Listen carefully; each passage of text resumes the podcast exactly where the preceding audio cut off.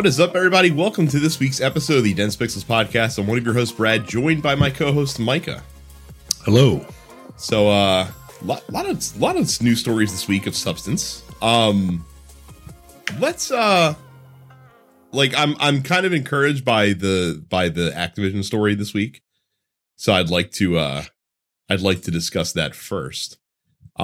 Sure. So yeah, Activision employees are thinking about unionizing, apparently, or Activision Blizzard workers specifically are considering unionizing. So they launched a strike fund, which you could donate to in conjunction with the Communications Workers of America, which is a labor board in the United States, and they're considering handing out union cards. Now, for those of you that don't know how unionization works in the U.S., apparently, if the employees of a workplace, basically, if 30% of the employees in a company declare the intent to form a union, then legally a vote must be held by those employees to decide if they want to unionize or not. The downside of this is that with many corporations, especially large corporations, as soon as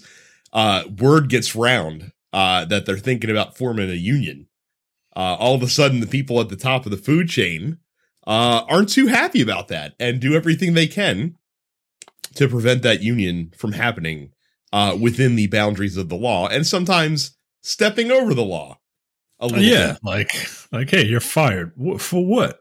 I don't know yet. So basically, Activision sent out a message to employees that, of course, was then shared with the media. This was sent out by their chief administrative officer, Brian Bulatao, who used to be a staffer in the Trump administration, which is hilarious to me as well. One of the quotes from the letter is, as you make this decision for your future, we ask only that you take time to consider the consequences of your signature on the binding legal document presented to you by the CWA. Once you sign that document, you'll have signed over to CWA the exclusive right to represent you for the purposes of collective bargaining concerning all terms and conditions of employment. So, yeah, that's kind of the point, right? Like, was that a threat? Like, you gotta come a little stronger with your threats, with your veiled threats there, buddy. Well, I mean, it was meant to be. So basically, corporations all the time, when they want to prevent unionization from happening in their company, will be like, I don't know, these unions are pretty sketchy. You don't want to just turn your bargaining rights over to one company, do you? And you're just like, well, considering I don't really have bargaining rights as a collective anyway. Right. It seems like a good idea. You don't want to give away your voice to someone who you don't want to be the lone person to give away your voice. Fucking fingers don't do much by themselves, but when they're a fist, they can hurt. You know what I mean? And he's using the same bullshit, tactics that I heard when I used to work retail, right? Mm-hmm. Well, the Kmart Corporation is strongly anti-union because unions are a bane on the blight of society. I'm like, Jesus Christ, nah, man. The football has a union, for God's sakes. Yeah. And everybody loves that, right? This is, I just find that the statement that you read to be amusing to me. Well, every union busting statement from a corporation basically is just a more corporate-ese version of that's a very nice X you got there. It'd be a real shame if something happened to it. Kind of. That's kind of how it goes. Very mafia-esque in a lot of ways. But this is cool. Like I said, I at least think that we'll have a vote with this, especially if this groundswell continues. Now, forming a union is, I think it takes a 2/3 vote or something along those lines in the U.S. of all the employees in the company. essentially. And then even once a union is formed, like actually putting together a, you know, a bargaining group and electing, you know, officers in the union and actually then bargaining for rights and benefits takes much longer. So like we probably wouldn't even see the fruits of any of this labor for many years. The reason, of course, why it's a big deal is because this would be the first video game development company, at least, to unionize were something like this to go through. And that's kind of one of those like levies that's been holding, I feel like, in the games industry for a very long time. And yeah. I just feel like that this whole situation with what we've seen from Activision, what we've seen from Ubisoft and things of that nature have started to show some cracks in that restraining wall. I'm sure that the higher ups in the games industry are desperate to prevent from flooding out if they can help it. Yeah, yeah. Dear drones, you know Jimmy Hoffa was in a union, right? You don't want to be like you don't want to end up like Jimmy Hoffa, do you? Like I said, they just built a nice new football stadium out there in Las Vegas. It'd be a shame if you ended up buried in the end zone somewhere. Look, I don't mind unions. Of course not. I feel like the way that information will be disseminated from these big corporations now, like let's say a union happens, right? And you know, it's if a game doesn't come out, you know, I feel like any excuse, any reason that a game is bad or is delayed or costs more or this is going to be blamed on the union. And I feel like these companies are going to try and weaponize gamers, mm-hmm. Which I'm not looking forward to it. I'm not looking forward to the discourse. You know what I mean? I could easily see that happening as, you know, this high profile game. Like if we get like another Cyberpunk that happens basically and everyone's really disappointed. Like, you know, yeah, I could easily see an Activision or an EA be like, well, you know, like it could have been a lot better, but you know, we had to get it out by this time. And because of the union, like we couldn't work more than 40 hours a week and couldn't do this and couldn't do that. Like all these things. I would hope they wouldn't be so blatant in that regard to not, I don't know, to not go that. I mean, look, the subtlety is not their strong suit. Never has been. Not in the days of microtransactions. No, certainly not. What I think would be more interesting though is like when you have a big project, like typically in the games industry, like they staff up for, you know, like to knuckle down on the development, and then like when that comes out, they usually let go of a lot of folks. Yeah, like there's usually like seasonal workers, so to speak. Yeah, the games industry version of it at least. I'd be interested to see if like one of the things they bargained for would be like parachute clauses, like not necessarily stopping those layoffs from happening, because I feel like that's inevitable. Like you're going to need to ramp up and ramp back down based on project timelines. But I'd be curious to see if they just can bargain for more favorable terms for those folks instead of just like, all right, thanks for all your hard work and kick your ass out the door. like without like benefiting from any of the other, you know, bonuses and things of that nature that the studio comes along. Like I said, it's promising. The fact that Activision felt the need to even respond just when the murmurs of unionization started up lets you know how serious they take this, because they wouldn't have said anything if they weren't worried that it might actually happen. So like I said, their instant response is very, very damning in terms of what they're afraid of as things go along. So anytime a corporation like really reacts strongly and quickly to that kind of speak, lets you know that they're probably in the wrong in a lot of ways and are just unwilling to. And look, man, the rest of the world, the rest of the industry, Ubisoft looking at you, man, like you better be looking at this very, very closely, because all it takes is one, right? All it takes is for one union to form, and especially in a major company like this. That's all it takes is one.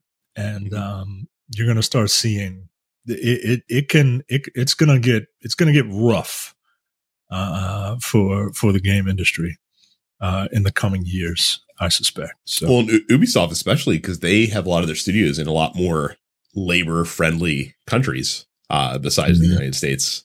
So like you really, really should be careful there. I don't know what the unionization rules are in Canada and France, but I'd imagine they're probably a lot more favorable than they are over here. Yeah. To switch gears completely, the other kind of like buzz around the industry came from this Matrix Awakens demo that was shown off at the Game Awards and then released on consoles to download for free. It's basically like a tech demo for Unreal Engine 5, essentially, that you can play at home. They have this like what's a very intentional sequence like of Keanu Reeves and Carrie-Anne Moss, like kind of describing what you're about to see. And it's done in such a way that you are meant to question like what is the actors being filmed and what are you seeing in engine, like that kind of thing. Like, right. And like, that was very, that part especially was very Uncanny Valley to me. 'Cause like I legitimately had trouble picking out like what was, you know, Keanu Reeves, the actor, and what was, you know, what were we seeing in UE5? Kind of I think I did a pretty decent job of like the beginning was him being filmed and then it fades to in the engine, and then he looks at himself in the mirror and that's being filmed, but then it goes to in engine. Like I could really see it with Carrie-Anne Moss. Yeah. Keanu Reeves was a little difficult because Keanu Reeves has a lot more going on facially. Mm-hmm. He's got like, you know, a beard and all that and long hair that he can kind of hide and you can kind of fool it. But Carrie-Anne Moss, she's got her hair pulled back. Like you can like, there's no hiding it. Right. Mm-hmm. And then, some of the walking, I mean, look, maybe that's just how Keanu Reeves walks. Right? Who knows? We would need to do like a Zapruder film version of Keanu Reeves, like carrying on in his everyday life to be able to figure out, what's going on with that. But, you know, it's impressive. I don't put too much stock in tech demos, you know, because one, it's a vertical slice and it's the best possible slice that they can give you at any given moment. The action sequence was cute, but it was, you know, on rails. Well, what I took from the action part of it, so like basically you are in a kind of modern version of the car chase sequence from Reloaded or whichever one, the second Matrix. One, yeah. What I found impressive about that sequence was more how good everything looks in real time, like running everything going on around it. Yeah, everything going on around it was there's a lot going on. There's a lot of like. Particle effects coming from the gun while the cars are, you know, multiple cars are driving and flipping, and like it's a sight, man. It's a sight to behold. And then the last part of it is you get to play around in the open world for a bit, and you know, what I want to see from, I love open world games. I think they're great. I enjoy them. But what I want to see is less of vast, you know, I want the map to be smaller, but I want the maps to be hyper detailed. Mm-hmm. And, you know, something like this is a bit promising. You know, I was fooling around in one of the cars and was running into things just to kind of see what happened. And like the car damage was very realistic, right? Like I clipped a tree and the damage was shown the way it should be shown. Mm-hmm.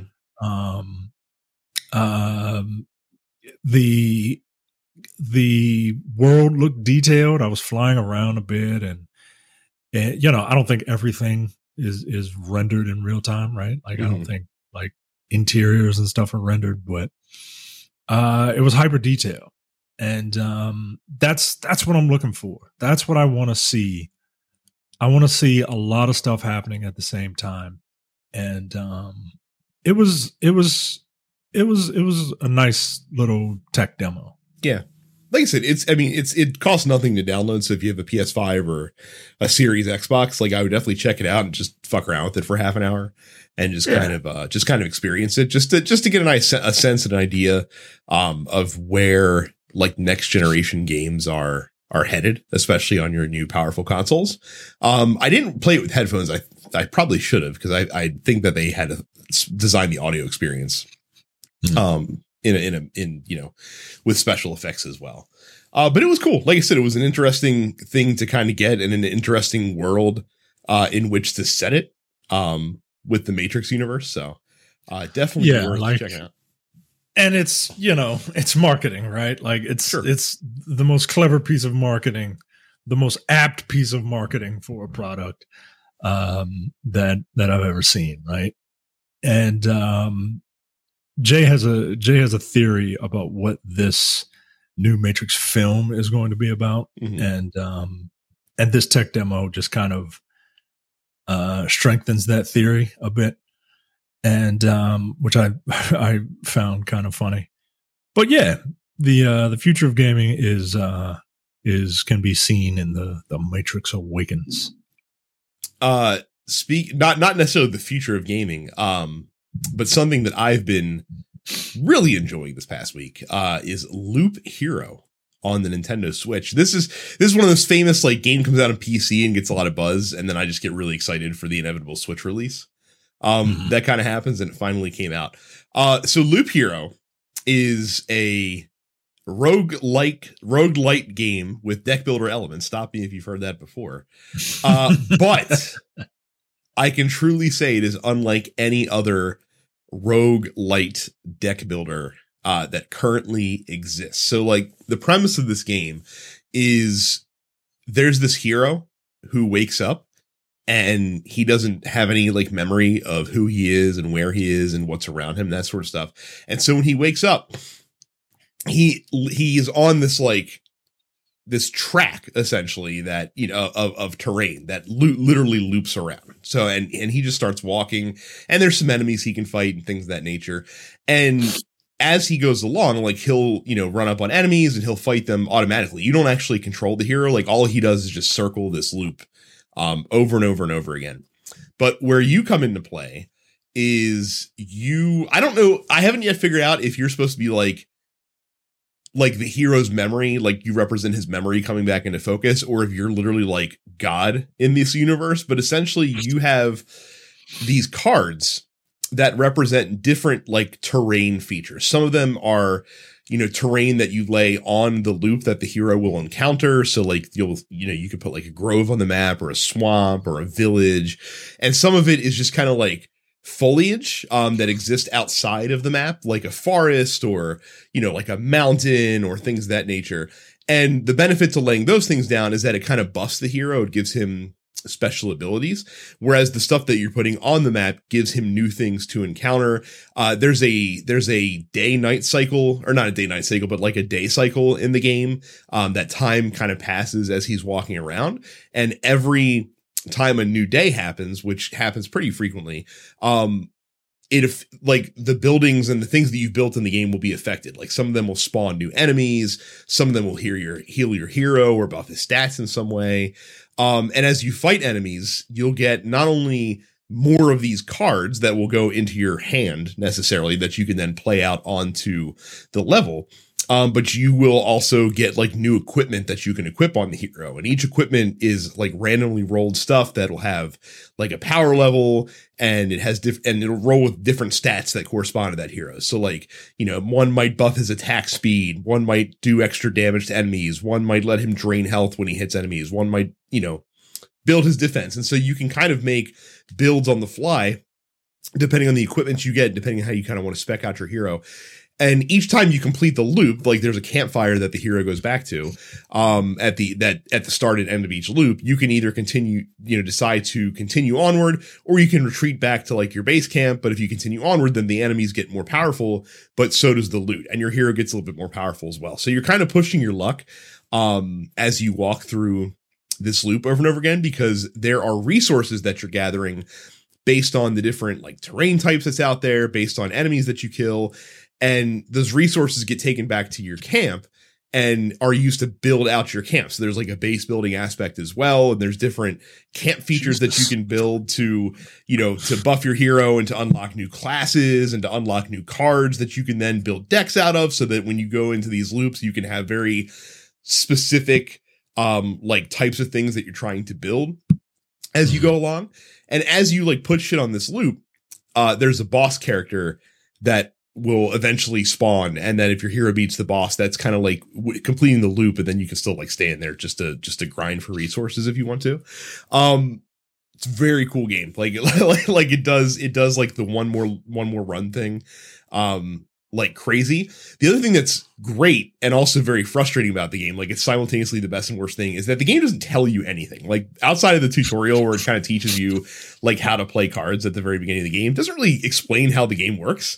You really have to kind of figure it out, which is great because it lets you experiment, but it's frustrating because like it definitely, you could be more efficient if you knew what you were doing, but at the same time, like it's fun to kind of experiment. And what they want you to do is they want you to experiment by putting different types of terrain next to each other or in specific formations. So like if you put a mountain down, that's cool. If you put a couple next to each other, that's great. If you put them into like a 3x3 grid of all mountains, then it becomes like a mountain peak and you get a shitload of resources and it spawns like a new type of enemy.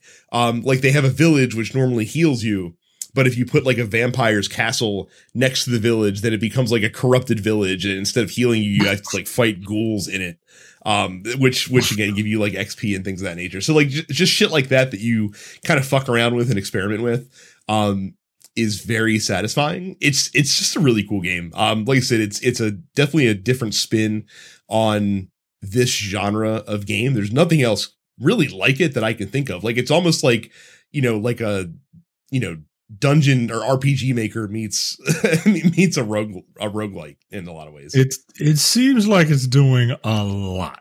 It seems like a lot, but you're probably seeing like a almost fully formed run on the screen. Like when you first start a run, like it's really bare bones, and it kind of eases you into building up the terrain around yourself. But it's like I said, it's a lot of fun. It's hard.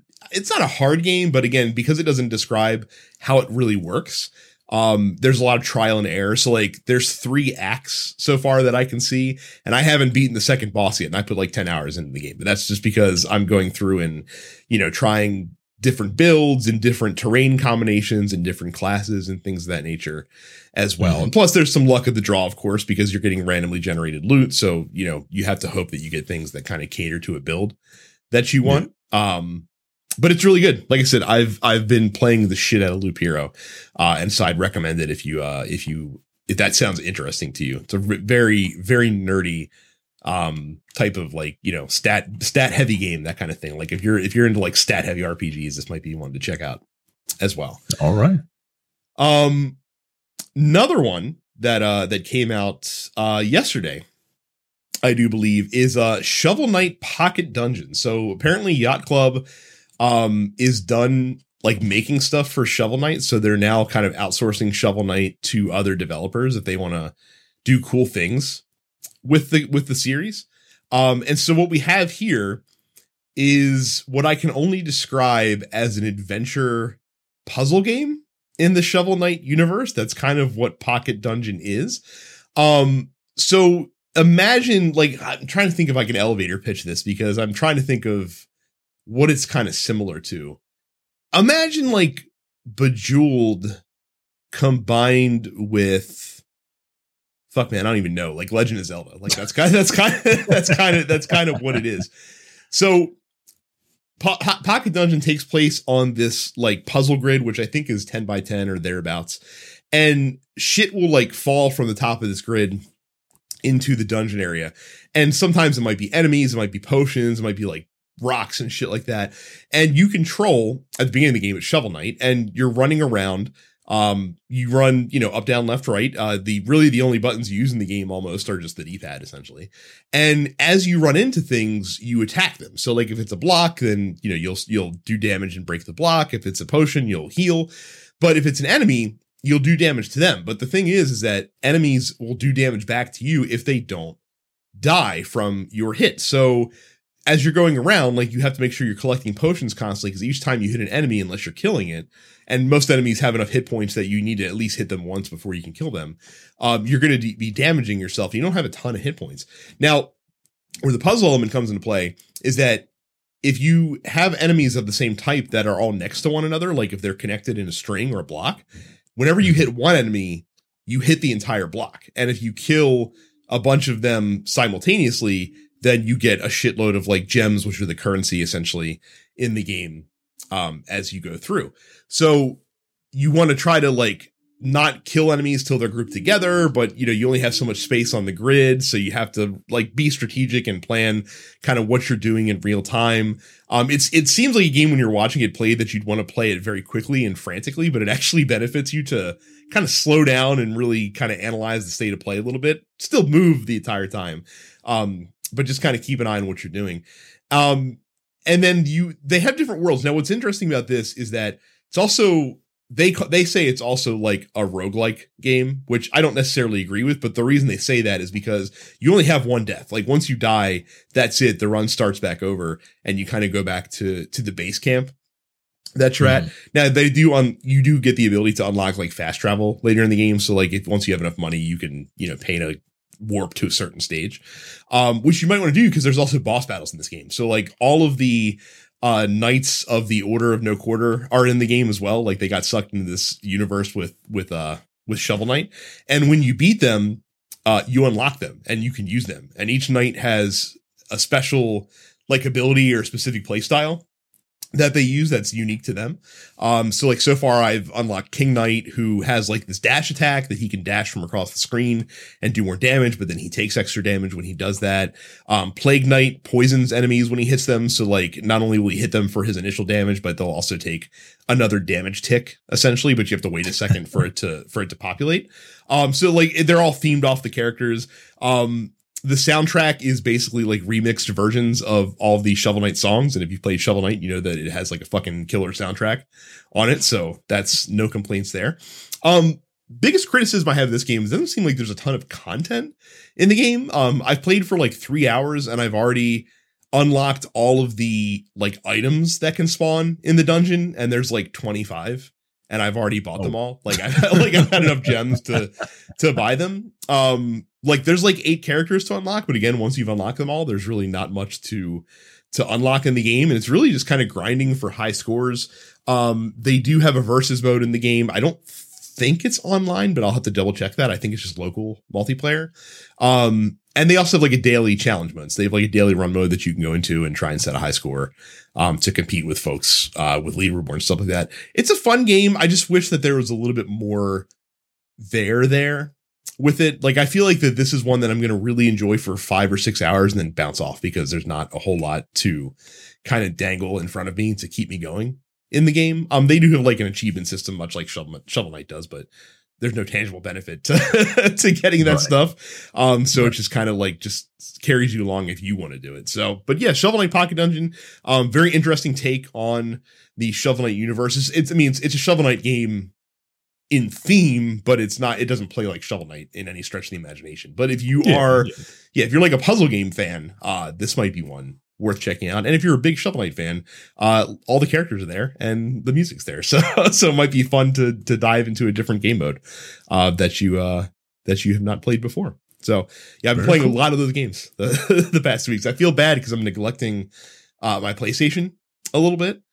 And like, I've been trying to make time to play Outriders, and I just keep going back to the Switch, and like, I feel bad, but I shouldn't, because obviously like those games are drawing me to them, and Outriders isn't right like now.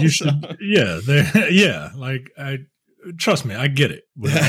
Like, there's nothing wrong with Outriders. It's just like, all right, but I kind of want to play something else. Yeah, like, it'll be there. You know, it will be there. There's no doubt about that. Let me let you catch a breath. And, fantastic. I will go through the notable new releases. Among Us is coming out on PS5, Xbox Series X, PS4, and Xbox One on December 14th. Clockwork Aquario comes out on PS4 and Switch. It's fucking weird names, man.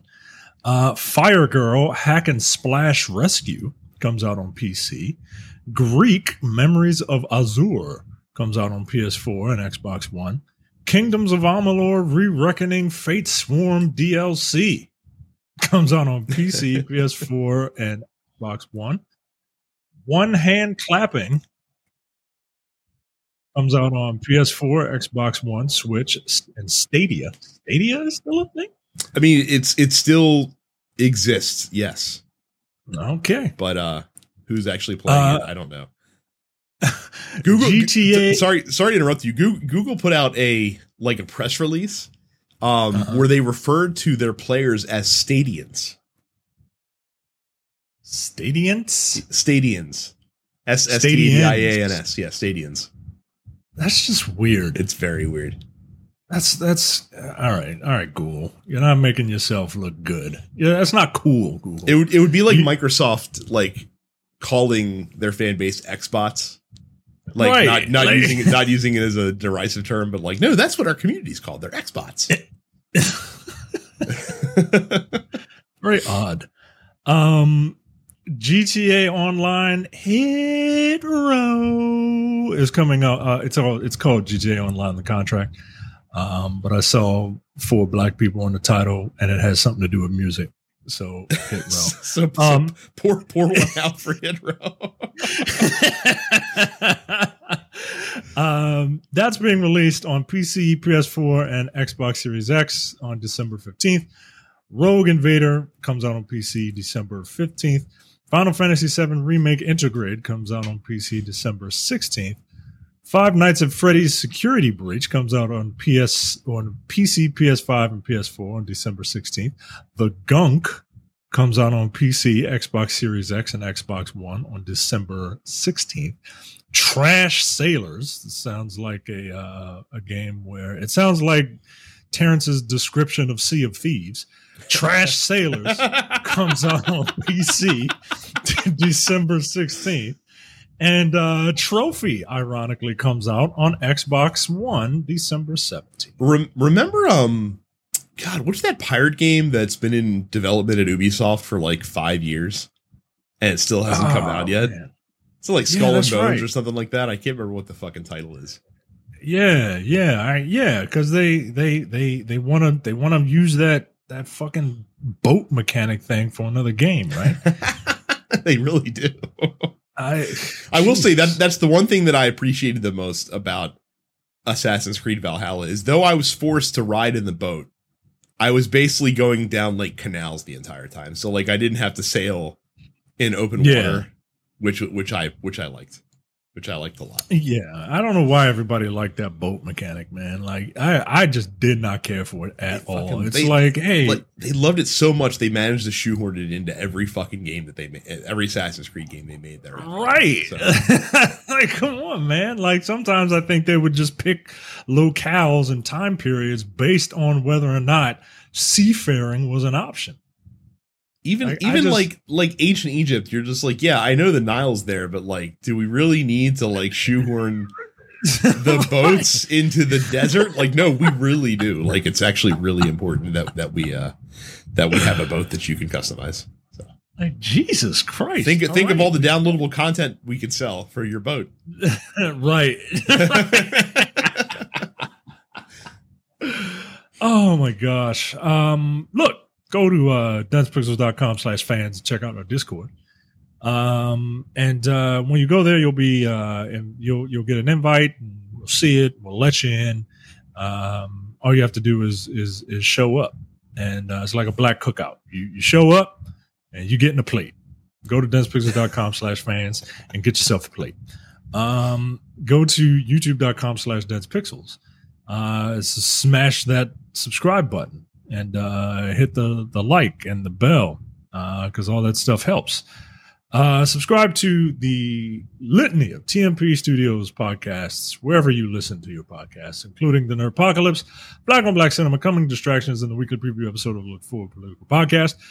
We recently recorded an episode of the Black on Black Cinema podcast talking about, Passing, about two light-skinned black women in 1929, and the story that is based off of a book called Passing. It's very good. It's a very good episode. And for Coming Distractions, Jay and I today did a review of Succession Season 3. Do you watch Succession? So I've watched the first episode of Succession. I will tell you the thing about myself that I hate more than any other part about myself. And that is when there is a media property that everyone is just like gaga over. Oh, you're a contrarian. It's not even like a desire to be like, no, it sucks. Like, I'm just like, it can't possibly be that good. So like, why am I gonna subject myself to just what is likely to be an average TV show? And I'm usually wrong. Like, I fully admit that. Like, it took me like a full fucking year to watch Ted Lasso, and Ted Lasso was brilliant, of course. And yeah, Succession's going to be in that same boat, and I'm sure there are other examples that I can think of. I did start watching Arcane because I've heard it's pretty good. I also started playing Ruined King, and that's probably one of the reasons I started watching Arcane. I will tell you this about Ruined King, Mike. I'm not very far in the game, but boy, on the Switch, the loading times are awful. I really wish that I had bought it on PlayStation instead. Because I feel like that I'd be having a better experience instead of waiting like 25 seconds for an area to load when you transition to a new area in the game.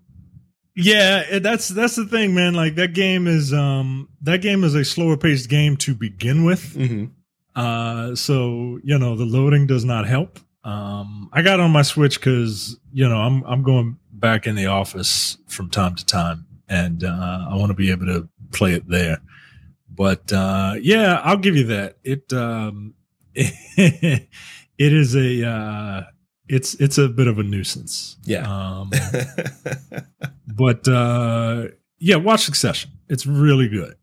It's really good. Like, the first episode was fine, and people were like, "Oh, you got two." Yeah, they'd be like, "Oh, you got to get to episode 3." I hate that too. I hate that. Like, I know. People are just like, I do too. I do too. It's hot garbage till you invest 4 hours. I'm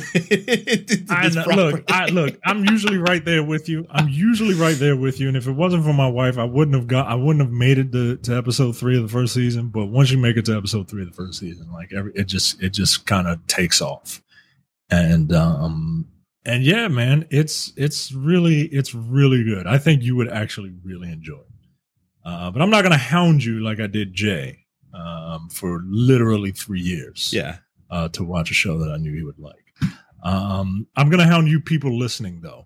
Go to densepixels.com/premium. I was waiting for that. So for $5 a month, $50 a year, you get access to the premium slate of podcasts, including the airing of grievances. We are 2 episodes away from finishing season 7, finally. And I kind of jumped the gun and watched The Invitations with my wife. My wife was like, "Hey, I don't want to watch these stupid game shows that our son likes to watch. Let's watch an episode of Seinfeld." I said, "I got the perfect episode for you," and we watched The Invitations.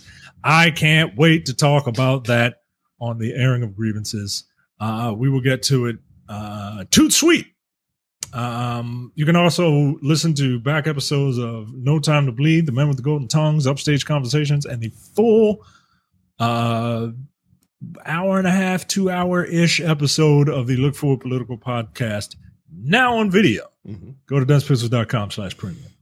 I'll tell you what else I've been watching. I've also been watching the Power On documentary that Microsoft put out to talk about the history of Xbox. It's on YouTube. It's obviously free. It's like a 6-part documentary.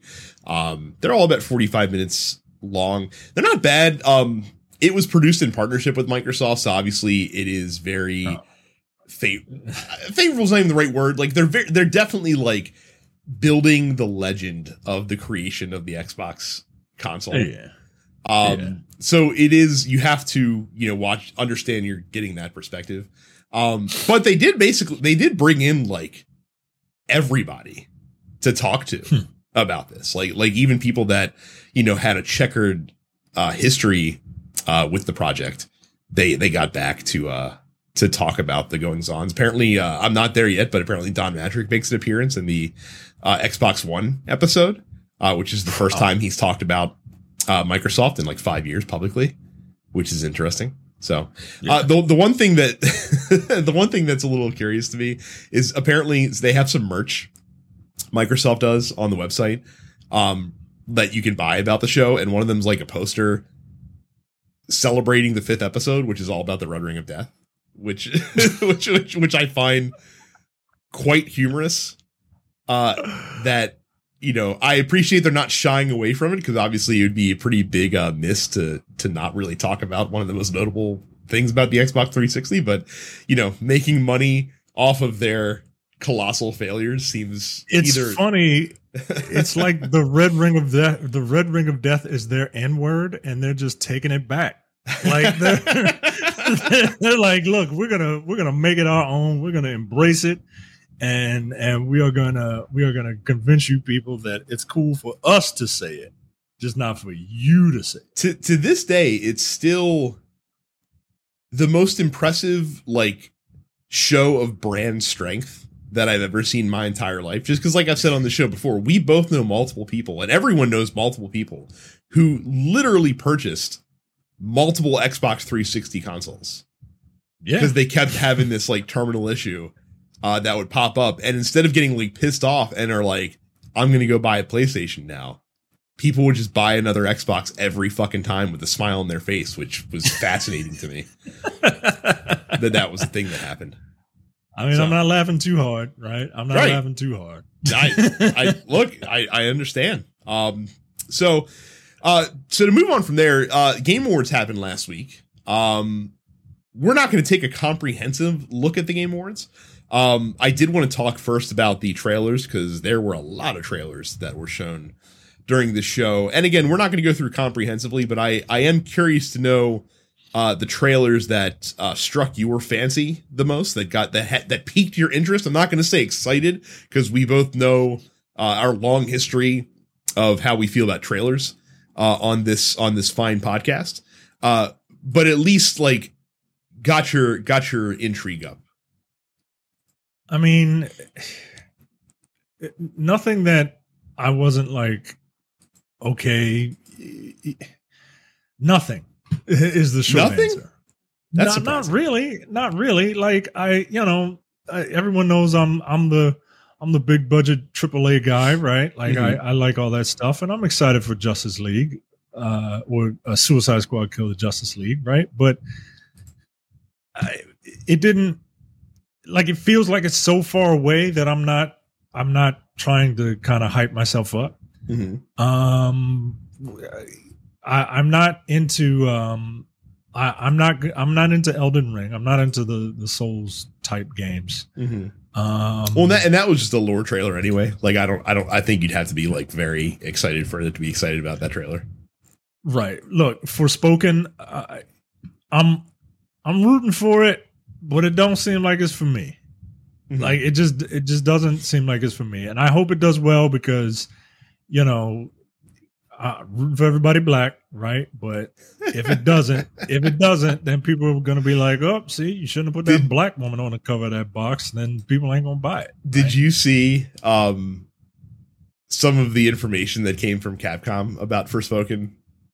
No. Like it's the most like Capcom or Square?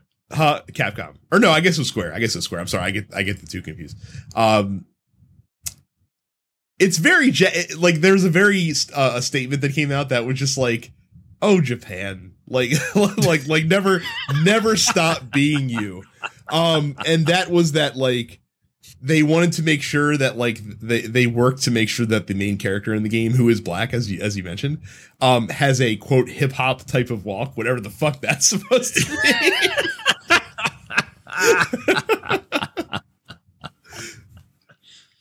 because I guess in Japan they still have yet to you know, import black people into their culture, despite the fact that, you know, many black people are enamored with Japanese culture and would love nothing more than and to, there's a whole subsect of like Japanese music that's just like really into hip hop, you know. So I'm very fucking Japan. like I can't even be offended or mad by it, because it's just like, right, you know, like it's like what are you gonna do? This is the country that when Barack Obama came over there, they painted their face black because they wanted to like, hey, look, I'm cosplaying as you, right? And like, they don't get why that's offensive, you know what I mean? Because like, all right, I mean, I see what you're doing, but like, we don't do that here. we don't do that here. Tiny Tina, I don't know. I'm fully out on that. It originally looked like it could be something different, but it really just looks like Borderlands with a fantasy veneer on top of it. Like that's and it. I'm not into it. I'm not into it. And then everything else, Cuphead's too hard. Alan Wake, okay, it's not for me. Wonder Woman, I mean, that was nothing. So nothing really excited me.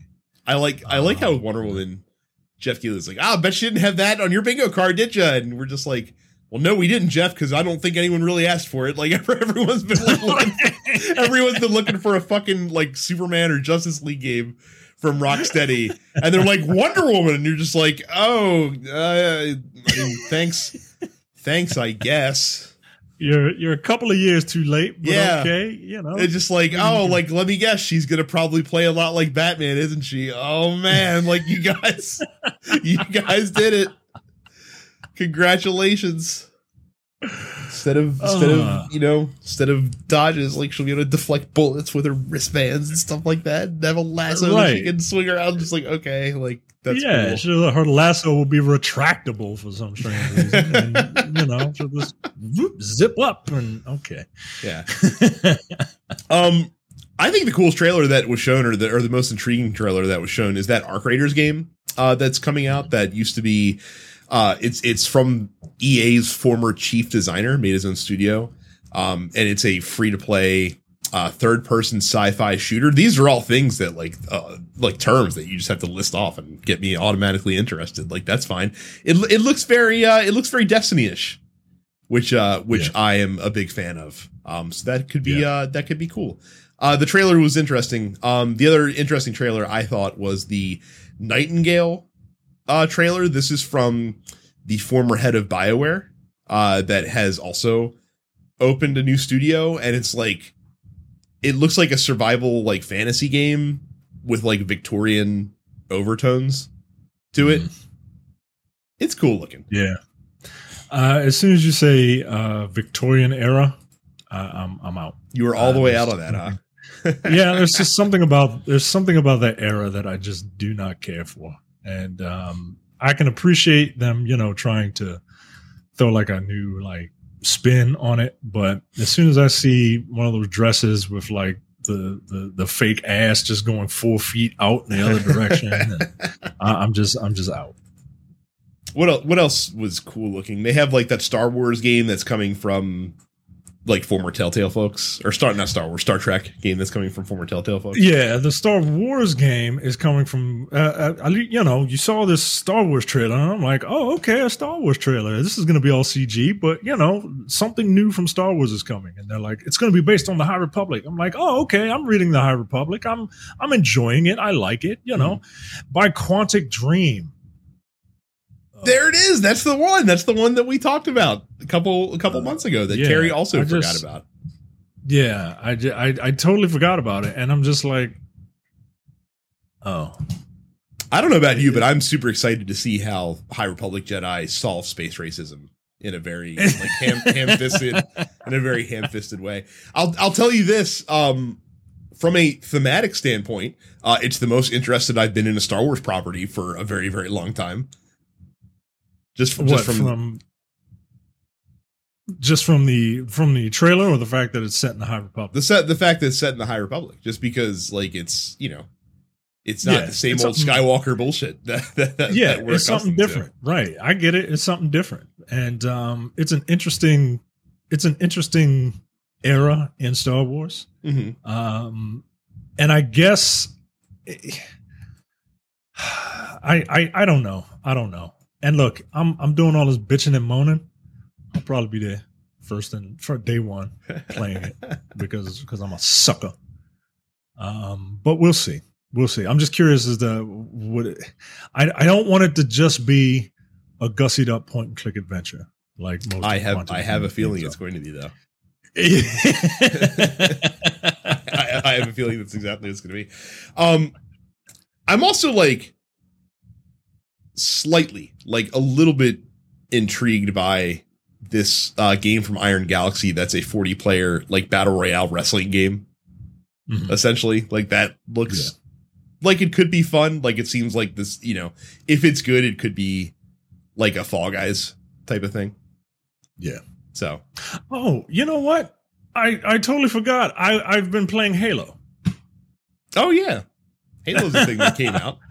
Halo is a thing that came out. I totally forgot I'm playing Halo, and I don't know why I forgot I was playing it because I'm really enjoying it. Okay, I was about to say, like, the fact that you didn't mention it, I thought didn't bode well for your thoughts on it. Like if it was forgettable that it escaped your conscience. Quite the opposite, actually. Like it had me contemplating buying a battle pass, but they're too much. They're too much money. I don't want to. I don't. Isn't it $10? It's like $10, yeah. That's it's not $10 a lot bucks. Of money. Nah, yo, nah. Till May, Michael, no, you spent more on less from like, from a game standpoint. I don't know because the problem is if I get the battle pass, I don't know if I would buy the $10 one. I would probably buy the $28 one. What's the difference? It comes with like level skips, so you can skip like the first 20. Oh, don't do that. That defeats the whole purpose of the battle pass. Like the level skips are there for like when there's like 3 days left in the season, and you're not gonna be able to get that like one thing that you really want, and you know you're not gonna have enough time, so then you pay to skip levels to get that. Well, thing. But I think this one automatic, like it doesn't give you the choice, like it automatically just wherever you're at. You're 20 levels up now. You know so I mean? Then like you definitely should not use it. Yeah, you definitely should not use it. So you shouldn't. Yeah, I shouldn't buy it. But I am having a very, very fun time with Halo. The open world aspect. So the game starts off, and you're in like metal corridors, right? And you're there for like two and a half hours, and it's just like, all right, this is Halo. I think that first section kind of drags a bit, but once the game opens up in the campaign, it's really fun. The grapple shot is the best thing that happened to Halo in a very long time. It like maneuverability, you can climb damn near anything, like to the point where I can climb myself off of the map and die, right? Like it's or areas where I'm not supposed to be. It's great for maneuverability, especially in a firefight. You can use it to just kind of zip yourself to different areas. It's faster than running. You can zip yourself into different areas of the battlefield. One of the boss battles actually kind of requires you to use it because you are in a very tight corridor to fight this boss. And I'm like, what the fuck, dude? And then I remembered, oh, maybe I can use my grapple shot to kind of zip past, right? Because it's, you know, like I said, it's faster than running. And that boss battle, essentially, you are required to use that thing. And the grapple shot is fucking awesome. Like, it is just fun. The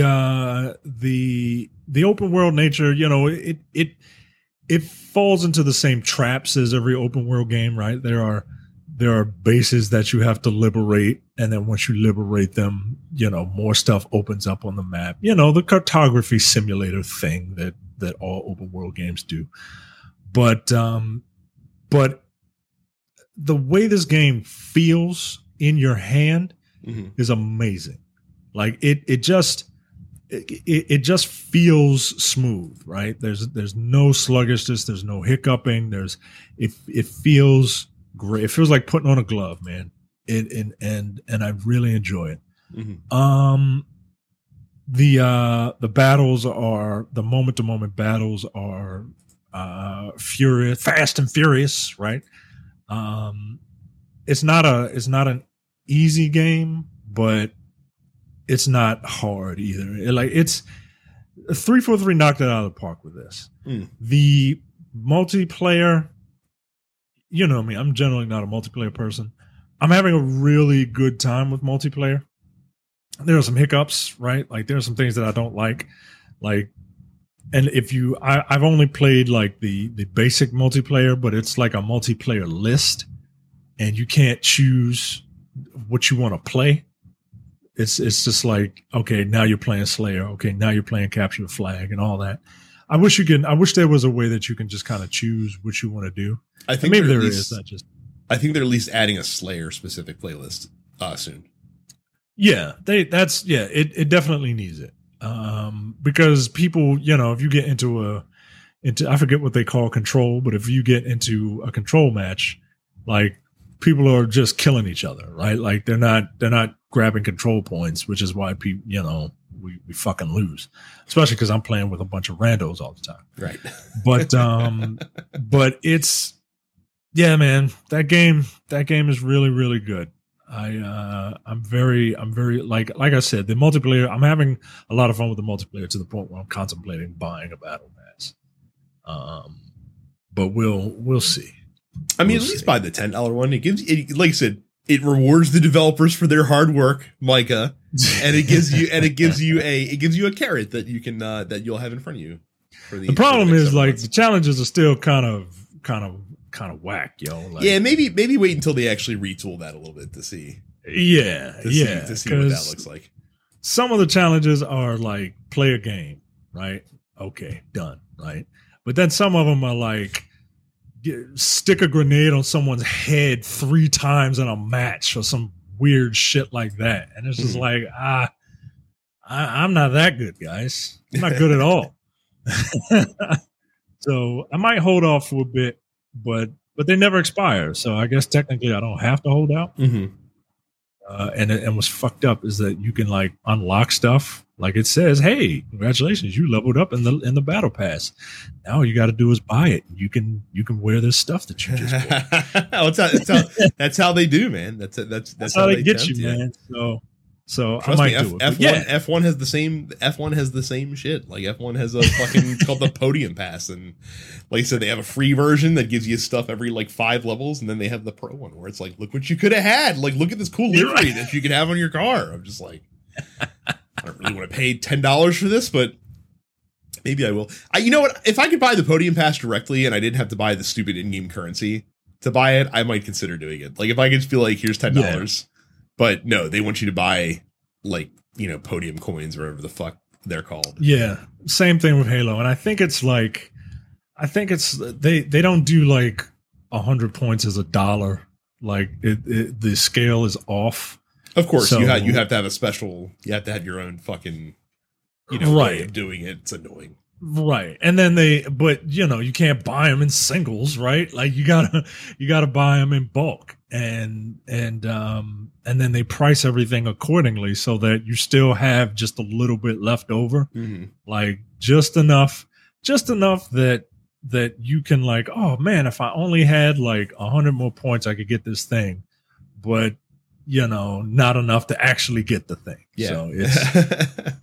Just out of reach. Insidious, man. Well, you know, maybe fucking one day then you can earn an NFT that you can trade for your Halo coins. So that'll be fun. So moving on to the actual Game Awards, which seemed less important to me this year. Like I was really just there for the trailers. The rewards were almost like ancillary to everything going on to me. I didn't watch it. You didn't watch it. Okay. No, and I usually watch reward shows. I couldn't this year. I don't know. It Takes Two was I think a bit of a surprise for Game of the Year. Maybe we shouldn't be surprised because the gaming press really liked that game. It was talked about when it came out. They the gaming press, you know, they can't. They're like all award shows, right? Like they can't wait to fall over themselves to praise something that is. And I'm not saying this game is not good or deserving, but like they can't wait to praise something that is not necessarily mainstream. But it was funny because, like, though it won Game of the Year, like Deathloop won like all the other awards around that. Like it won Best Direction, it won Best Art Direction. That's what I'm saying. You know, like, come on, man. Like, okay. Which I found interesting. Let's see what else we got here. That was an interesting. Guardians of the Galaxy won Best Narrative, which you know, you kind of shit on a little bit, which I understand. I can't remember what the other nominees were. Best Narrative. I get that. I get it. Because it's a movie. Like, right. It's a movie, and it's paced like a very long movie. The characters are I love that game. I think that game is great, but like, let's not. You know, like it's a movie, and if it was going to win an award, it would be this one. It wouldn't be any gameplay type awards. So I was happy Returnal got some love with Best Action Game. Metroid won Best Action Adventure, which I don't think also was a surprise. I don't. Yeah. Family game. The only non-Nintendo game was It Takes Two, and that won, which I'm sure Nintendo probably was a little pissed about. I'd have to imagine. Yeah, I would imagine. Oh, look at that! Big boobed vampire lady won best. Yeah, that was interesting. Like, I no disrespect to her. Like, good honor, but like, I'd be a little hard done. Like I said, I know she was in that game for like 5 minutes, right? And I almost feel like that she won based on her character model. Like, well, not even that, but just like the amount of hype around that specific character. Yeah, like the viral nature to which that character exploded. So. Yeah. Tales of Arise got Best RPG, which was nice for that. Guilty Gear Strive won the Fighting Game of the Year, which I think is also pretty cool. It Takes Two won Best Multiplayer. I don't know, I understand why that won. I almost like, even though it is only a multiplayer game, like that game's not multiplayer in the way that I think of when I think of best multiplayer. You know what I mean? Yeah. Yeah. So let's see. Best Genshin Impact won Best Mobile Game, which I find very funny for some reason. I don't know why I find that funny, but I do. Like, I don't know anyone that plays Genshin Impact on mobile. But then again, this market is probably not the target market for for Genshin Impact on mobile, if I had to guess. Yeah. Forza 5. What won best marketing for a game that hasn't been released yet? Oh. Most anticipated game. Elden Ring won again. Like, it won for the second year in a row. Of course it did.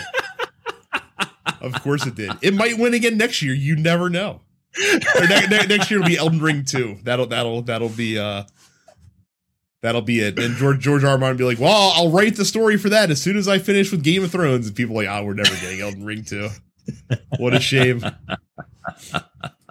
No, the please pre-order this game award definitely went to Elden Ring again. So Final Fantasy won Best Ongoing Game, which I think is wholly appropriate, considering how well that's been received this year. They also won Best Community Support. Which I think is deserving. Like that's the only things they were nominated for, and I think that's the right ones to win. I think it was a pretty chalk year for the most part. Like, I don't think there was a whole lot of surprises. It also made me really kind of sit back, and not that this year was a bad year for games, but I don't know how many big budget games, like how many AAA games we got this year that are going to be like talked about in reverent tones 5 years from now. Like, it feels like a very like first year of a new console type of thing. Just more solid than typical, though. You know what I mean? Like more solid than we usually get with this. Yeah. Yeah, I agree. It's not just looking at the nominees for Game of the Year. They they're all over the place, but none of them except for maybe Deathloop. I remember people going absolutely bonkers for, right? Like, look, to be perfectly honest with you, It Takes Two wasn't even on my radar. I didn't know what the hell this game was before the Game Awards. So, and maybe that says more about me than it does about the game, but yeah. So that was your Game Awards. So, you know, typical year, I feel like from there. Too long though, way too long. Like that's turning into like, you know, late, you know, 2010s WWE pay-per-view length. Oh no. Yeah. No. It was like a solid, like a solid 3 hours. That's too much. Too much, man. What are you doing? Did they have like, are they having like performances, like musical performances? They did. Like they had like a Cuphead musical performance. They had Imagine Dragons performing songs from Supergiant Games, which was weird.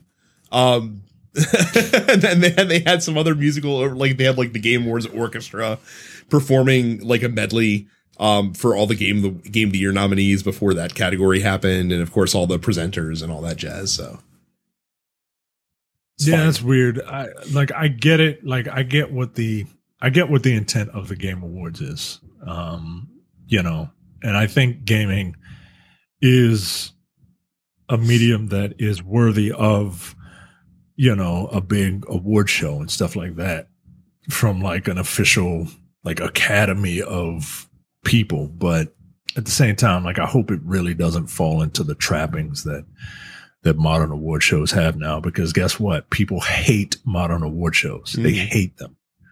And I'm hoping that this doesn't turn into that.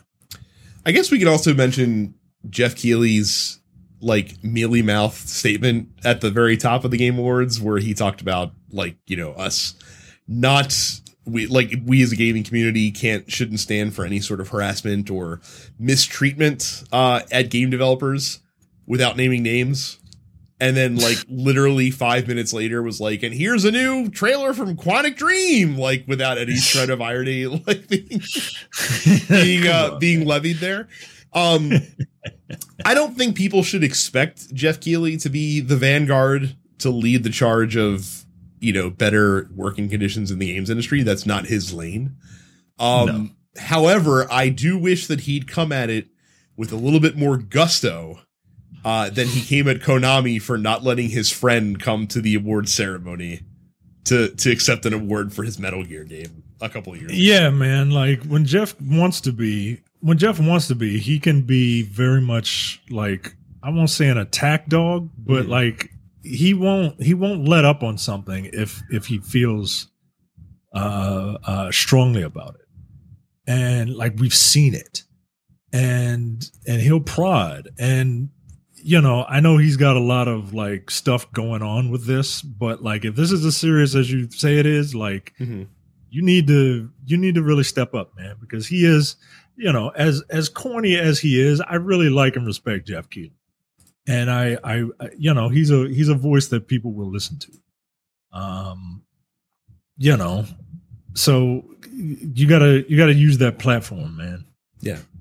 Like maybe get rid of the games for impact category and the most anticipated game category, and do like a take a moment to acknowledge what's going on and challenge companies to do better. Mm-hmm. I don't know. Yeah, it's easy for me to say. I'm sitting in my office listening to my son use the potty, so it's very easy for me to say, but yeah, man.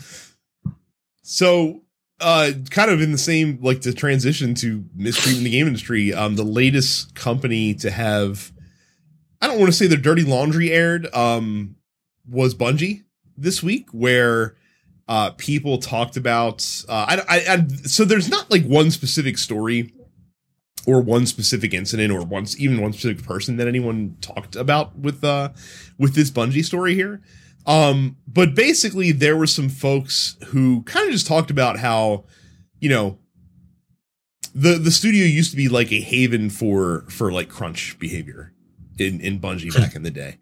And like, kind of like the same, like, you know, dick swinging kind of, you know, atmosphere that many video game companies were, especially back in the day.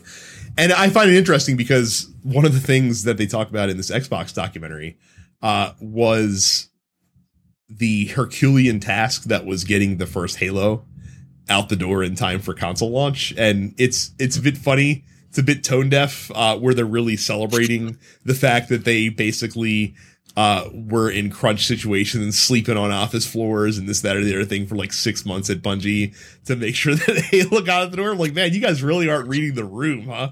In this specific day and age. Like, I don't think you should be, pumping your chest out about this. Like, that's, you know, like, you should kind of say it with a bit of shame. Instead, it's like, no, like this legendary story of, you know, Bungie had 6 months to make Halo a playable game because it was dog shit at GDC, and we had to get it out in time for the launch of the console, and so we were sleeping on the floor and working 13-hour days, 6 days a week. And I'm like, man, that's something that I wouldn't be saying with a big smile on my face. Not nowadays, man. Like, I get the you know, like, oh, it shows grit and hard work and determination to get this thing. Yeah, but that's bullshit spin, right? Like, yeah. Yeah, I mean, there was one comment that someone that worked at Microsoft made talking about developing the console itself, because that also came like up to the wire kind of thing. And she's like, man, there's not many. It's pretty common, like, not many relationships survived this console launch. That's what we were working on at Microsoft. She's like, mine sure didn't. And I'm just like she wasn't saying it like gleefully or anything, but like there definitely wasn't as much like somber tone because it was in the midst of like this like triumph and like we were busting our ass to make sure that this thing shipped by holiday 2001, because if you miss a holiday you miss an entire year, and we have to make sure that this gets manufactured and gets out the stores, like all and all that other bullshit. Yo, that's a cry for help, you know? Like that's what that is, man. So but getting back to Bungie, so what I found most interesting about this is that I would argue that they've accepted this news probably better than any company has to this point. Now, it does help that the ire wasn't directed at like a certain individual or based on one incident. Like, it was more like a company culture thing. And the other thing that's better or that helps them is that people do acknowledge that are there that have been there for a long time that like, yeah, it kind of used to be like this back in the day, but it's gotten a lot better over the years. And so Pete Parsons put out a statement in the wake of this. I'm not going to read the whole thing, but basically it's not making excuses. They're just like, he's like, look, we're not here to challenge what people are saying or refute it. You know, if, you know, we apologize to anyone who has ever experienced these things working at Bungie. And then he talks about the changes they've made. He even talks about like, we've removed bad actors from our studio without any respect to like how established they are in the company or seniority or anything like that. When people have come to us with concerns, we're not, you know, transparent. We're not like putting out press releases saying, hey, we got rid of this guy because, but you know, we don't stand for any kind of thing like this. And, you know, we don't care how good your track record is. We're going to get out of you. You know, they say that based on the story that came out, that the people who they believe that the people who, you know, were responsible for that behavior have been gone from Bungie for a while. But they said, like, hey, if we learn new things and, you know, and it finds out that, you know, it affects people that are still here, like, we'll definitely look into that and take action. You know, they talk about how they've adjusted their release calendar and adjusted their content strategy for Destiny, which they definitely have done. Like, they've delayed expansions and kind of shook up their calendar and what they do based on, you know, to try to make the studio to not crunch anymore and to allow people to build the game in a fair amount of time. And that, you know, he talks about statistics of how, you know, how more diverse their company culture has gotten over the years and different groups that they've hired and things of that nature. So, it's definitely not like a, hey, like, attaboy Bungie, like you did it. Like they, you know, he acknowledges they still have a long way to go. I just appreciate the fact that this news was not met with like a knee jerk, like, well, this person like is misrepresenting, like, you know, the culture at Bungie. And I'm happy that we didn't get that reaction, like the Activision reaction, basically that we got from the wake of the California Labor Board report. But it just serves to remind you that even your favorite studios probably have some skeletons lying in their closet that you might not. Yeah, nobody's perfect. I get it, and but as long as people make and companies make an honest effort to rectify situations, then look, I'm willing to forgive, man. Like, you know, I get it. I'm not one of these people who just like, you know, everything has to be a utopia right now. And if you do anything wrong, then you're the devil and you know, you can't come back from it. Fuck you. Like, nah, man, like I get it. But, you know, I only got two cheeks to turn. Like I can't turn anymore. So, finally, we now see why Sony was working so hard to knock down all these third-party console case manufacturers for PS5, because they are releasing custom colors that you can buy for your PlayStation console. Custom colors, and they've announced the release of 3 new DualSense controllers that are coming out in January. So we are getting Midnight. So we've already had Midnight Black and Cosmic Red, which I own the Cosmic Red, and of course the standard white. But now we're getting Nova Pink, Starlight Blue, and Galactic Purple joining the color lineup. And we're also getting PlayStation 5 console covers in all of these colors as well. So those are all coming. No word here on price for those console covers. If I had to guess, $60 would be my my estimation for the price point there. I would imagine that there are people that are going to be running to the stores to get their all black console plates for their PlayStation to make it look like how it probably should have looked from the beginning. That being said, Mike, I'm kind of digging the Starlight Blue. I gotta admit, I like the blue and I like the purple. If I get one, I'm hoping they're not $60.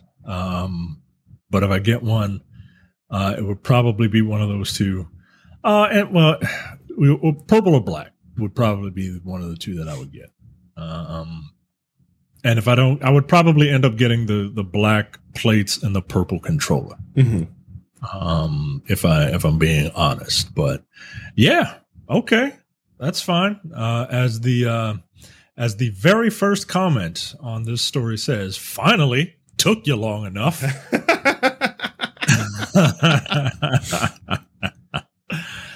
Someone says on this thing, they should be $20, but they'll probably be $80. Come on.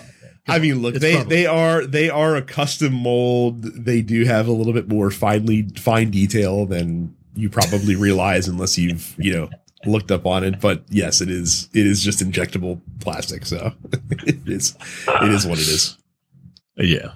So, I guess normally we would do the Amazon read. So that's what we'll do. Go to densepixels.com/Amazon. When you want to buy PlayStation 5, you can buy PlayStation 5 plates right now. If you, you know, want some aftermarket, you know, plates for your way too expensive toy. I don't trust it, but sure, go to densepixels.com/Amazon and get plates. They range anywhere from $40 to $50. So you can get some that have all these lights and all this crap on them. and fans and all these colors and stuff. If you want to like show off, if you're like a Twitch, yeah, I'm a Twitch guy. And all Twitch people have to have like neon rainbow colored backgrounds and all that shit. So yeah, go ahead and go to densepixels.com/Amazon. Get yourself some plates. Very cool. I am currently opening the post office as we speak. Every time I open Discord on my computer, it wants to tell me about 800 updates that it downloaded between the last time that I logged in and did it. So we'll start with Film Ronder, who actually, no, we can't start there because there's too much to talk about with F1. We'll start bottom. We'll start bottom and go to the top. So Daniel says, no question.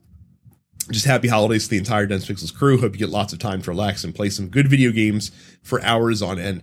Ironically, for Micah, the holiday season allows for less time playing video games because he's not at work. So yeah.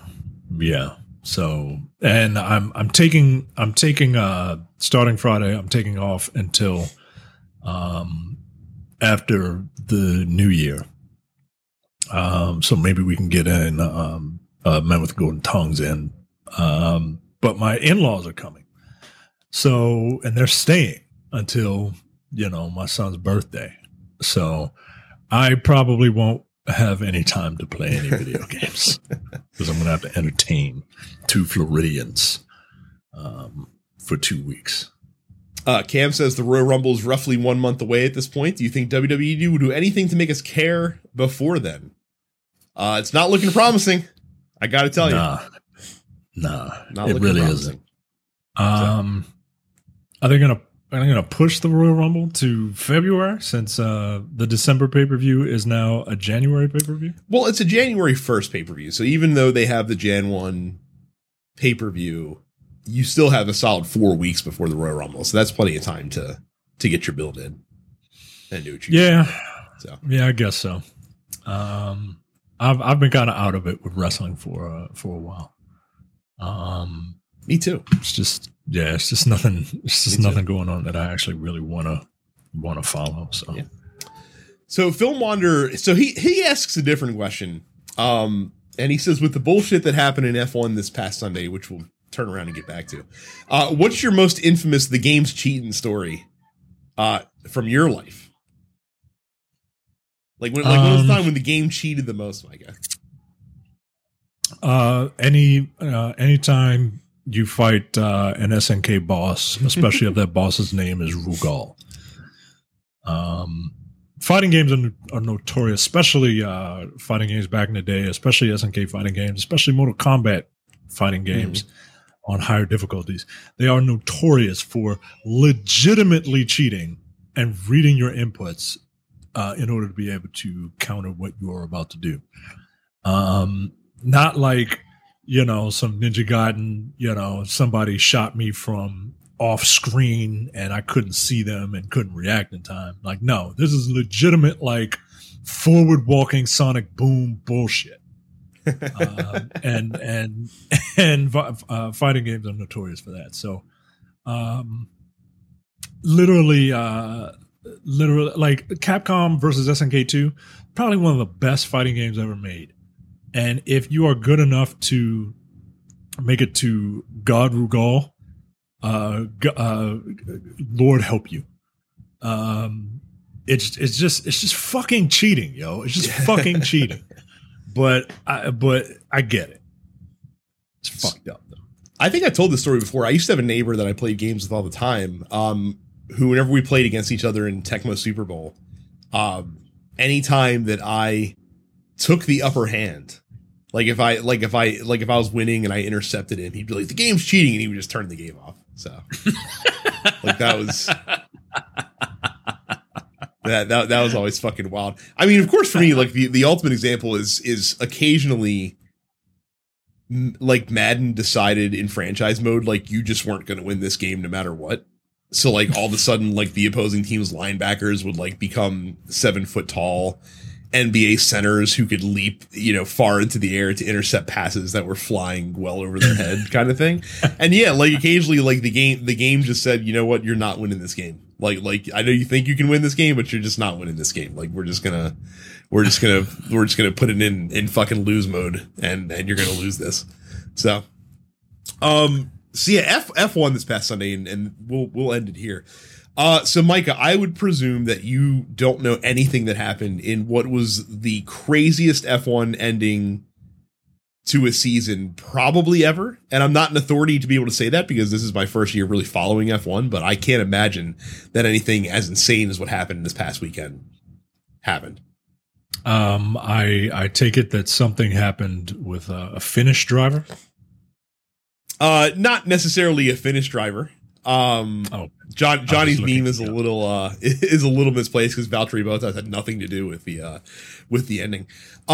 So Lewis Hamilton, Max Verstappen, the two title contenders, came in to the last race of the season tied on points. So whoever, you know, had the better finish in this last race would win the drivers' championship for the entire season, and it would probably be the winner of the race because they were far and away better than the rest of the field this year. So. Long story short, Lewis leads. Max is in second place. And Max is in second place. He's about 11 seconds behind. And crucially, between him and Hamilton are 5 lapped cars that Hamilton has lapped, but Verstappen has not lapped yet. Now, lapped cars are obligated to get out of the way when a... for a further head car is coming up behind them, but still passing through them is hard to do. It's not like they stop and pull over, like they make way for you on like a straight, but you still have to kind of wait for them. And getting through 5 takes a while. So there's 5 laps left in the race. It looks like Lewis has the title in hand. All of a sudden, Nicholas Latifi from the Williams team, who is riding in 15th place, loses control of the back end of his car, crashes into a wall. With 5 laps left. So here comes the safety car and a yellow flag. So what happens on the safety car is all of the cars have to reduce their speed, and they kind of bunch the field up so that there's no, like, basically all the cars are following each other in a line, for lack of a better term. Mm-hmm. So that 11 second gap completely closed up for Max.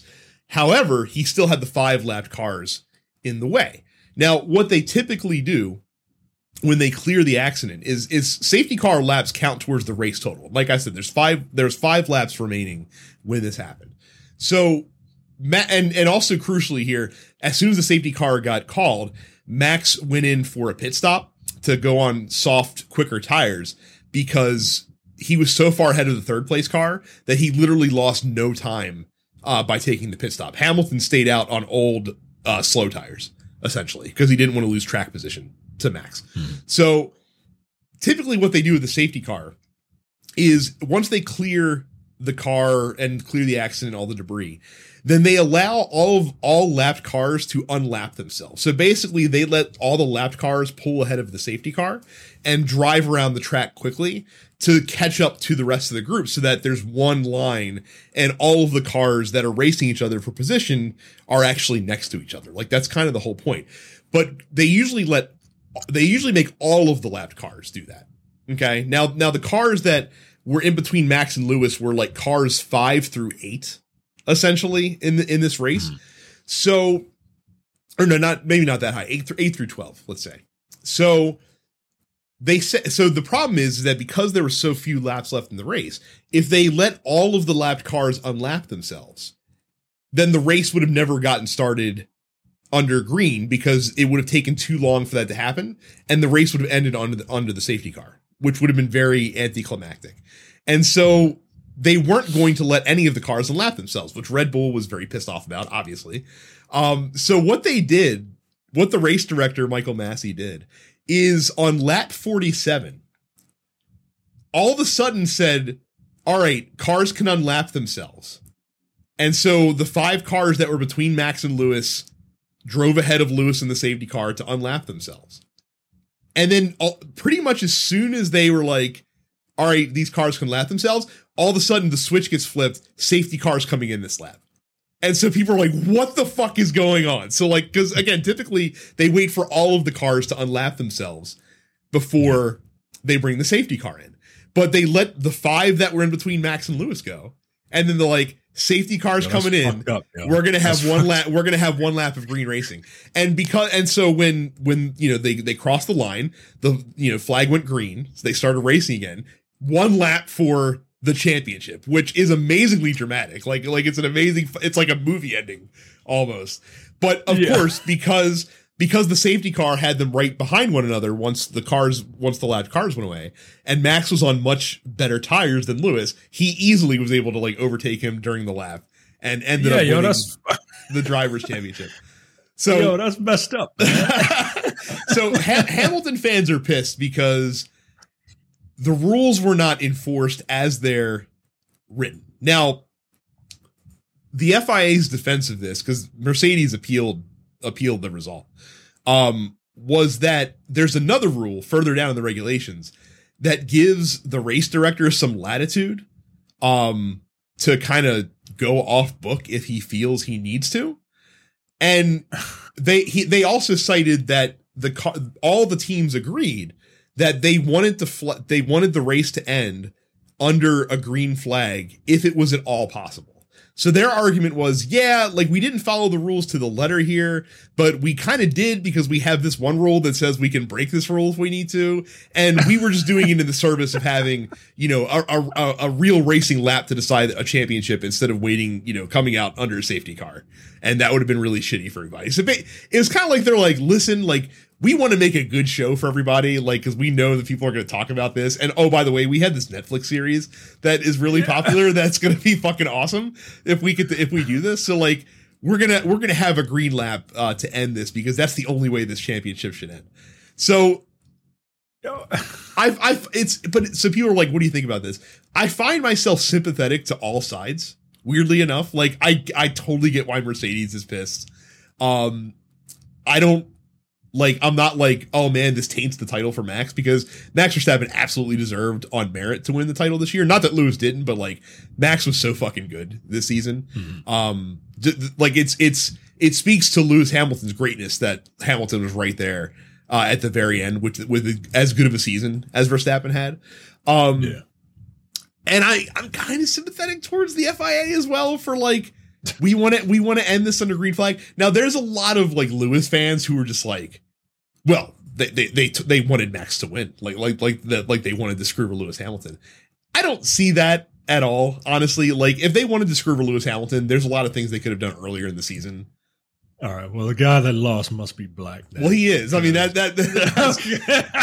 well, and so there was a lot of American F1 fans who were riding that card. And again, I really don't believe there's anything to that whatsoever. And the reason I say it is because you could go back to Silverstone when Lewis took Max out of the race and they gave him a 10-second penalty. And all the Max fans were just like, oh, it's fucking bullshit. Like he took out Max. All he got was a 10-second penalty. He still ended up winning the race. Like it's absolute horseshit. They're so fucking hard in the tank for Hamilton. Like they just wanted to make sure that he could run at his home Grand Prix and so other things. So like if the FIA was really like against Lewis Hamilton winning an 8th championship, like they could have black flagged him for taking out Verstappen in that race if they really wanted to. Like they absolutely could have done that. What it does speak to is the inconsistency of the officiating. There was another point earlier in the race this weekend where Max he didn't dive bomb Lewis, but he took a very optimistic lunge, let's say, and he kind of, while Max stayed on the line, stayed in the track, like he kind of ran Lewis wide, and Lewis just completely cut a corner and just sped off down the track essentially. He literally just cut a corner, and Verstappen was pissed, and like Red Bull's like, he's got to give that place back to us. And the race director was like, no, he doesn't, because like he has to give back the advantage that he gained. He was in first place. He gave back enough position that we're satisfied. So we're not going to do anything about this essentially. But the reason that Verstappen was able to do that is because he's been on the line and even like stepped over the line a couple times this year with aggressive moves in on Hamilton and stuff like that. And they haven't really penalized him. And so like from his perspective, he's like, hey, all this stuff has been kosher all year long. So I'm going to keep doing it until they tell me not to. And then, so I feel like that them not making Hamilton, like, give that place back was probably like a make good, like, yeah, we've kind of fucked up by not coming down a little bit harder on Max throughout the year. It was a wild ending to a season. Like you're probably never going to see anything like that ever again. And again, I cannot express the drama that existed on this last lap. Like, even though everyone knew that, like, once they went racing, like, Max was going to smoke him because his tires were just so much better at that point. It's still one of the coolest things I've ever seen. And again, I'm a neutral, so, like, I'm not going to be hard done by Hamilton probably kind of getting screwed over out of a championship. Like, I don't know what they could have done differently other than end the race under a yellow flag, which would have been really unsatisfying from everyone's perspective. It was kind of cool though. like it was kind of cool. Like, say, like, does it tamper with the actual sport, or like these in the spirit of competition? Or is it like, I understand, like we shouldn't be officiating this because we have a Netflix show. Yeah. Right. Like, we should be officiating it because, like, it's the proper way to do it. And then, like, but at the same time, like I get it. Content is king. Right. Yeah. But like, this ain't like race entertainment. You know what I mean? Yeah. Like, and that's the thing. Like, I think that in trying to make sure that the race ended on the track, they actually like laid too heavy of a hand. Like they had good intentions, but there was not really a way to police that without the FIA looking like they were putting their thumb on the scale. Right. So they were kind of in a shit situation. I think what would be much smarter of them to do is to take some of these gray area regulations that people have been asking questions about for much of the season and to very clearly define what they expect from them, so that way when, like, Max comes in hard on Lewis on a corner and runs him off the road, like, they can go back to him and be like, yeah, you're getting a 5-second penalty. Like you can't race that way. If you keep doing it, we're going to hit you with a points deduction or something along those lines. So, like, that would curb the behavior, because I understand where Max is coming from. Like, Max is like, you know, he felt aggrieved when they didn't make Lewis give the place back during the race, because his stance is, I've been doing this all season and they've not once, like, penalized me. So I don't understand why now it's a problem when I've done this before, or I've done something similar before, and you've said play on, and like there is no problem. Like they've basically been taking the approach between the two of them of, like, in the NHL, when you're in the playoffs and you get into, like, the last part of the third period or overtime, the referees just literally, like, put their whistles in their pockets because they don't want to be the ones that decide game. So they let people get away with egregious shit because they don't want to be seen as the reason why a team won or lost. And I feel like that the FIA has been doing that, especially for, like, the last several races with the two of them, just because they're just like, we really want to let this be decided on the track. Like, we don't want to hand out a penalty that's going to spin the direction of the championship one way or the other. But in doing so, they were letting Max get away with quite a bit. You at the same time, like, I get it, but at the same time, like that's why, like, American sports, like, get really boring or tedious if it's a close game, because, like, everything gets scrutinized, and, you know, partly because the referees kind of want to make it about them. But at the same time, like, you got to enforce those rules, man. The other reason it's amazing though is because, so, when you're watching F1, they occasionally cut into the TV broadcast with audio of the team radio. Like, so, like, you'll hear, like, the pit talking to the drivers and stuff like that. But what they also do is, during controversial moments like this, they'll also give you the audio of the team bosses talking to the race director. And it's always fucking incredible. Like when, like, they played, like, when they decided, like, they weren't going to let the cars unlap, like, Red Bull was talking to the FIA. Like, it's absolutely ridiculous. Like you have to let them unlap. We need a racing lap. Like, it's crazy to do this. And then, like, you know, They go right back to Max. They're like, they're not going to let the cars lap. And Max's like, oh, fucking typical. He's like, this shit that always happens. And then they do it. And then, like, as soon as Max, like, passes by, you know, Lewis, like, all of a sudden Mercedes on the radio to the FIA, and it's Toto Wolff, the team principal. He's like, Michael, you cannot do this. It's not fair. Like, this it's so fucking, like, Mike, I'm telling you, man, like, you need to watch when this new season of Drive to Survive comes out next year. Like, you absolutely have to watch it, because this is going to probably come through amazingly on like this Netflix produced thing. Like, the drama and the tension is going to be ratcheted up to like 15, and it's going to be told in such an amazing fucking way. You will become an F1 fan immediately if you watch next season of Drive to Survive. Next season, I'm gonna when the new season of Drive to Survive comes out, I will watch it. Yeah, it's only like 45-minute episodes, right? Yeah, like, not even sometimes. So yeah, I can blow. Dude, they, like, it would not at all surprise me if they did a whole episode, like the whole last episode is about just the last 5 laps of Abu Dhabi, because like, again, you could get a whole fucking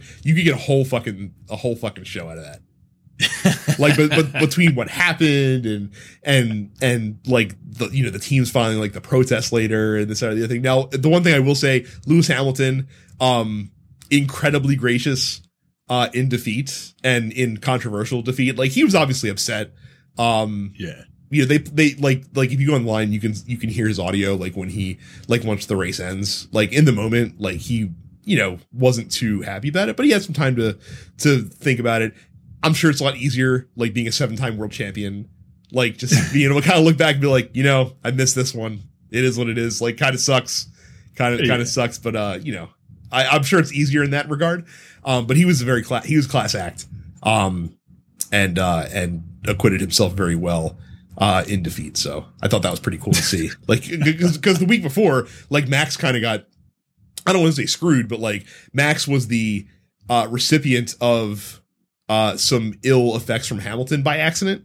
Actually, it turned out to be Verstappen's fault anyway, but like, Max, like, walked off the podium as soon as the champagne popped, because he was like, I'm too angry right now to be here. So, that was it. Like I said, I knew I was going to go on for a little bit with F1 because this weekend was just incredible. If you haven't seen it and you want to see it, and you want to see what we're talking about, go to the F1 YouTube channel. There's a whole bunch of shit on like the last lap and the last couple laps of this race that you can check out, because it was one of the craziest sports things you'll ever see. Don't forget to go to densepixels.com/fans to join our Discord, subscribe to the show wherever you get your podcasts, subscribe to us on YouTube at youtube.com/densepixels, follow the Dense Pixels Twitch channel, and you can follow us individually on Twitch as well. I am Dense Pixels Brad, Terrence is Apparition 410, and Carrie is Suffits Carrie. That's it for us this week. Thank you guys very much for listening and watching. We'll see you all the next time. See ya.